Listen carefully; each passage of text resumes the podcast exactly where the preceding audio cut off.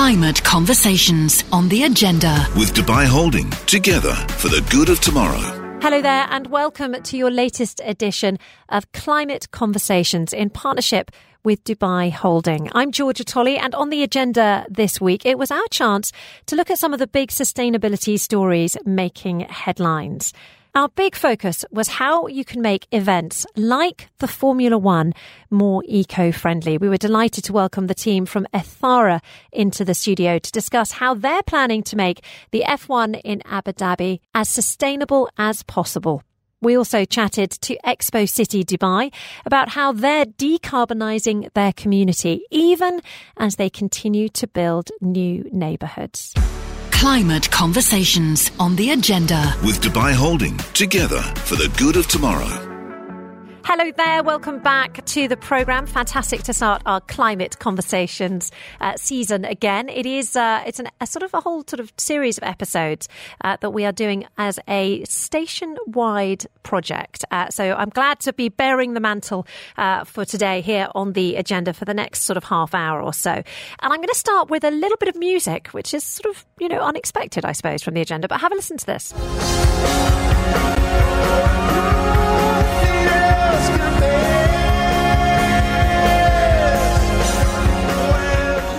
Okay, so why am I playing you a sort of slightly scratchy version of Coldplay? Well, that is because that is them live at uh, Expo 2020 Dubai uh, when they played at the event. And they are just one band that are looking to make their events more environmentally friendly. Now, their concert uh, setup now includes really wild things like kinetic dance floors. Uh, there's also stationary bikes that the audience can jump on. And the idea between both of those is that, you know, you get the audience participation. that They actually generate energy and that goes into batteries that then powers the show. Uh, the band is also, you know, pledging to plant millions of trees, including one for every ticket sold. And the reason why they went in for that is because they were genuinely concerned that that touring hosting concerts all around the world was deeply environmentally friendly. It just didn't gel with their sustainability goals. So I mean, I remember Chris Martin saying it, and and to, you know, to be fair, he's put his money's where, where his mouth is.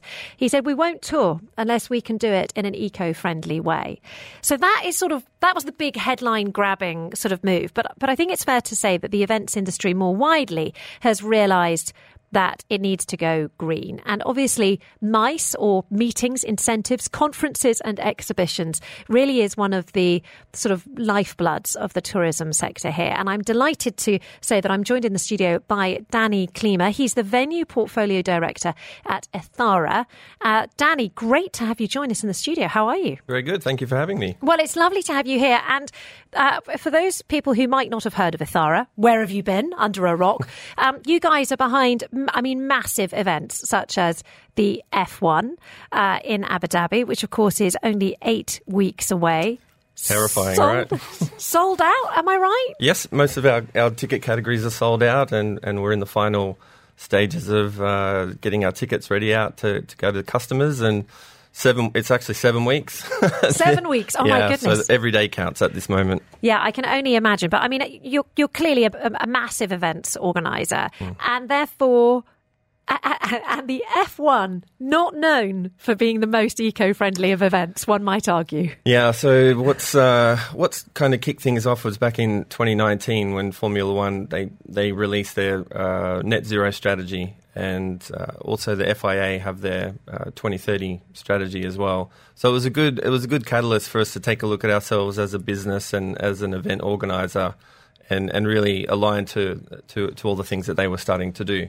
Um, as a, as a business at the time and a venue operator, we we'd been doing small sustainability uh, initiatives around the business facilities or uh, corporate or through supply chain. Um, and, and 2019 was really the, the time when it all came together. Um, we formed a committee, um, got the CEO uh, support, and, and that really kind of paved the way for us to start you know, taking sustainability seriously. So, what type of initiatives came out of that committee? You know, what type of things are you introducing, not just at the F1, but on a sort of more general level? Because you have other big events under your umbrella, don't you? Yeah, exactly. So we operate um, a number of venues, uh, Etihad Arena being being another big one that staging uh, lots of events uh, that are coming up. Loads of concerts. You guys have been busy over the summer busy. booking people. oh, I mean, actually, some of these stars have been booked, uh, you know, uh, up to a year in advance. I yeah. imagine. Yeah. correct. And um, the the main initiatives that we've been focused in, focused on since the integration um, and and the launch of Ethara is really yeah, refining our corporate policy, uh, working through our net zero strategy framework, which which kind of creates three main pillars for us to look at the business and events through and, and really zero in on nine particular goals that that we uh, that we're driving through the business. Um, so policies and procedures, uh, we've been awarded the ISO 20121, which is a international standards organisation. It's it's a global certification for the way we plan and deliver the Abu Dhabi Grand Prix. And we've also been awarded the ISO standard 14001, which which is the way uh, we operate Yas Marina Circuit as a venue. So with those two certifications and, and our FIA three-star environmental management certification, we're only one of two two uh, promoters on the F1 calendar that, that have these credentials. So we're, we're really proud of that. Uh, we, are really leading the, the, the pack globally um, from an F1 promoter perspective and regionally, I, I, would I would say we're definitely um, you know leading the the region um, in the Gulf. It's interesting how you've really lent into this, and I think that's what companies in every single sector, not just in the UAE but around the world, are going to be required to do. I think also on a personal level, we're all just going to have to lean in a bit when it comes to looking at our eco impact, so to speak. I, th- I think that's important. Um, that's definitely you can't shy away from it. You have to acknowledge acknowledge it and lean into it, and you, you need to measure your impact. And we've done we've been doing that since 2019. Uh, we baselined our carbon footprint. We um, became a signatory for the United Nations Sports for Climate Action, and we've been continuing to to uh, put improvements in the way we operate and remeasure year on year. So we're, we're you know we're doing some good work in some areas. There are other areas where we need to to improve. Um, we've just completed a, a, major technology project where we've uh, upgraded our track lighting to LED. Um, so we had a we had a, a, previous technology, and we've we've uh, upgraded it to a to a new technology, and that will reduce our energy consumption by thirty percent. I mean, that is a huge step, mm. and I'm going to have to ask you the tricky question. You know, is it is it expensive doing things like that? Is it is it still quite expensive to be greener? Sustainability comes with with a cost. There there is there is a cost. Uh, you you need you need to have investment in technology. You need to invest in time in the business. You know, people have to commit their, their time to to coming to the table and having conversations and and it's it's not always uh, it's not always on the front of people's mind. And commercial profits are important, mm-hmm. um, revenue is important. Uh, so the challenge is getting all, all of the different parties to to the table and having a balanced conversation and agreeing a way forward. This this is where the net zero strategy comes in. This is where the steering committee comes in. Um, our CEO chairs it, and we, we have all of the senior leadership team come and, and we meet and we talk about sustainability matters and we talk about what we're going to do over the next three to five years. So we have a roadmap um, and and yeah, there's investment. We put business cases forward. Some are very good in, in, in terms of reducing operating costs. Um, yeah, so I suppose if you've got the fancy LEDs, mm. you're using less power, good for the environment, yep. but also smaller electricity bill. Smaller electricity bill and uh, much more capability. So stay tuned for the final uh, light show on oh, the wow. uh, on the Sunday night of the Grand Prix. Oh, that is very awesome. Okay, that that's very exciting. I mean, how about things that um, that you know that are sort of specific to the events industry, the disposable element. So you've got. I mean, you'll tell me how many people have you got coming to the final concert uh, for the F1 on Sunday night? Do you reckon? Yeah, we'll be we'll be anywhere between forty to fifty thousand at the concert itself, and, and on Yas Island, um, we'll be anywhere around 70,000 70, people on on race day. So it's it's a huge amount of people uh, making their way to the circuit and drinking out of disposable cups, eating off disposable food containers. You know, have you do you look into you know do you get into the minutiae of even that? We do. Um, the, the the management processes that we have in place through the ISO standards kind of encourage the teams to to work with suppliers and, and have those conversations. We're really proud of the way we've developed over the last few years, particularly around the F&B um, operations. We've studied we've studied the patterns of when people arrive so that we don't have too much food produced that goes to waste. So we use all this analytical um, uh, data that we collect year on year, and, and we sit with the, the producers of the food and we make sure that they're producing to the right volumes for the right amount of people. Um, we've moved away from tickets. So I remember back in the day when you would have yeah, got your I'd ticket. have a t- and and uh, I suppose you still need the wristband. we still need the wristband. extent. That's that's Yeah. a that's a crowd safety um, aspect for us. But you would remember back in the day, you'd, you'd get your pack and you'd open it up and Oh you'd yeah, get your there'd tickets. be reams of stuff. Exactly. Yeah. So we've eliminated all that, and we've got digital a digital ticket now, um, straight to the phone, straight through the through the gate uh, through the gates and into the venue. So we've progressively looked at different parts of the event and looked at where we can be more efficient um, operationally, and, and then also um, from the sustainability lens as well. Really interesting stuff. Danny, thank you so much for taking the time to come into the studio to talk to us about this. Really interesting to hear how, you know, I wouldn't have necessarily put the events sort of uh, industry at, at the forefront of sort of needing to make sustainable choices. You know, you tend to think of oil and gas, you tend to think of automotive industries, but obviously, you know, every single sector is going to have to start this sort of um, self self I was going to say navel gazing, but it's positive.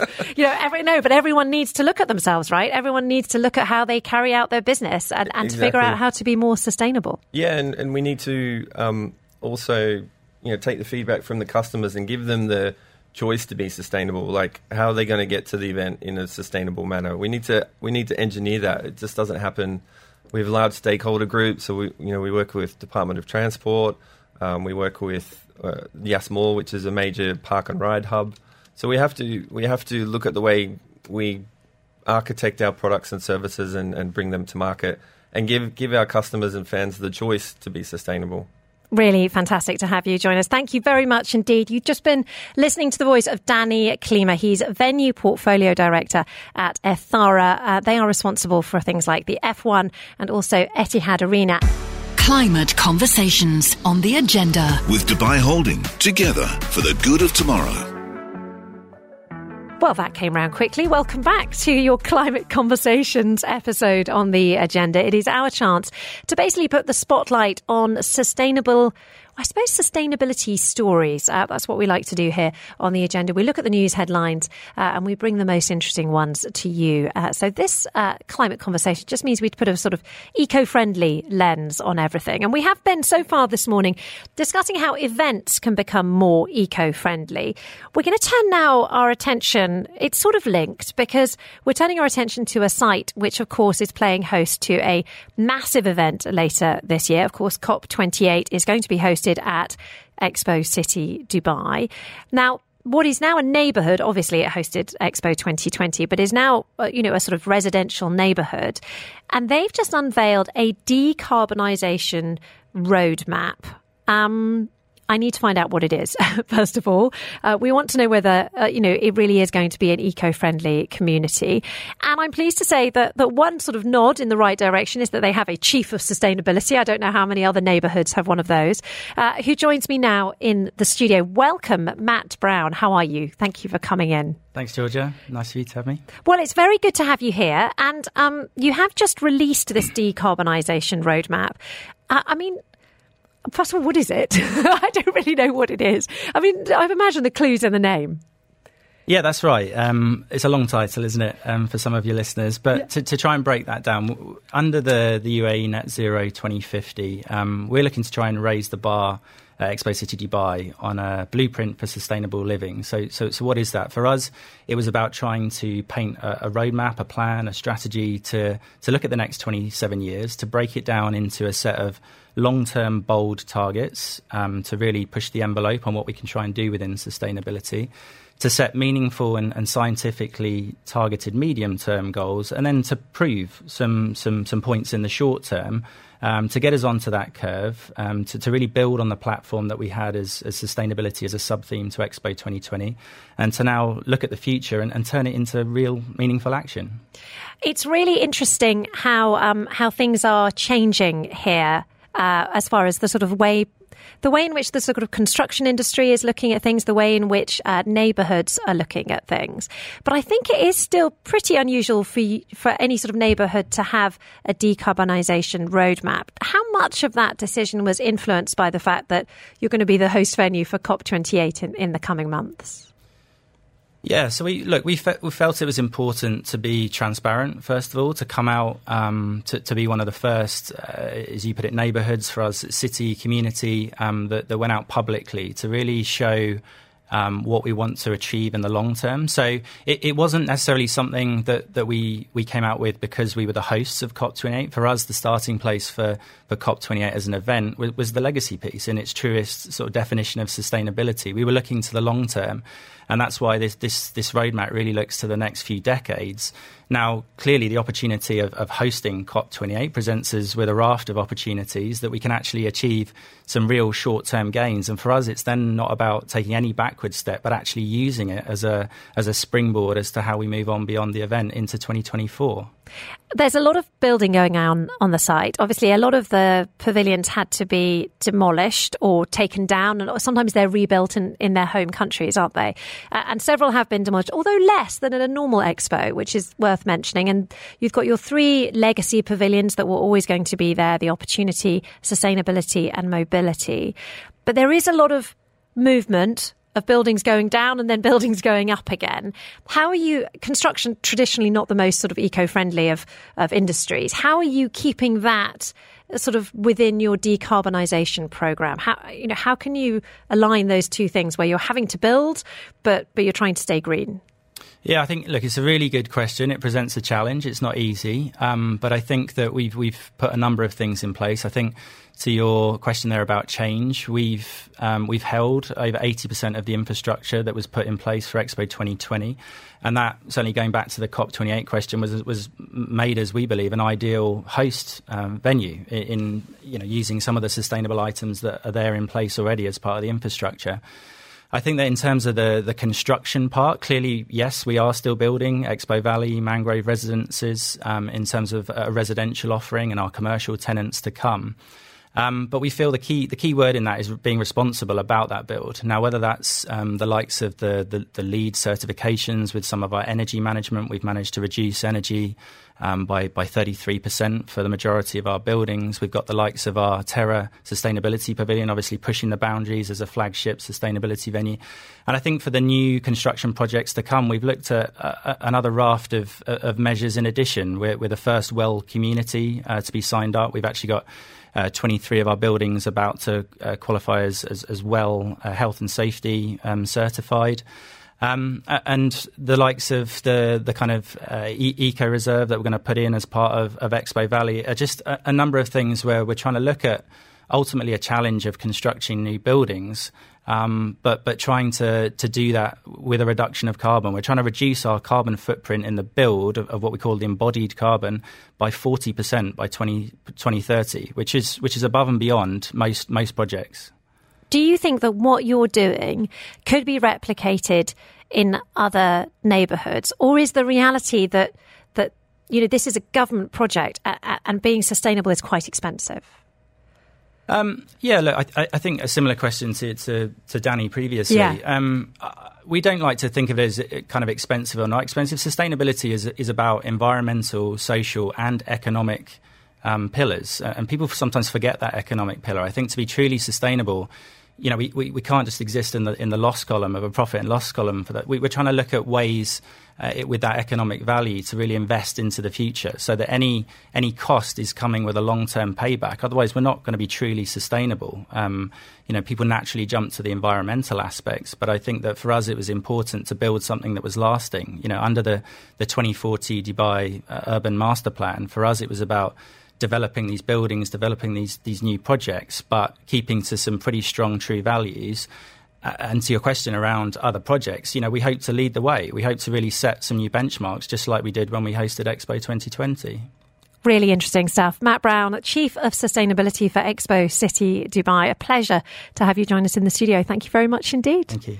Yeah, that does bring us to the close of our Climate Conversations episode for today. But don't worry, uh, one of the other programs will be taking up the mantle uh, next week, so you can stay tuned. And remember, you can download all of our Climate Conversations episodes. Just check out our website, dubai1038.com.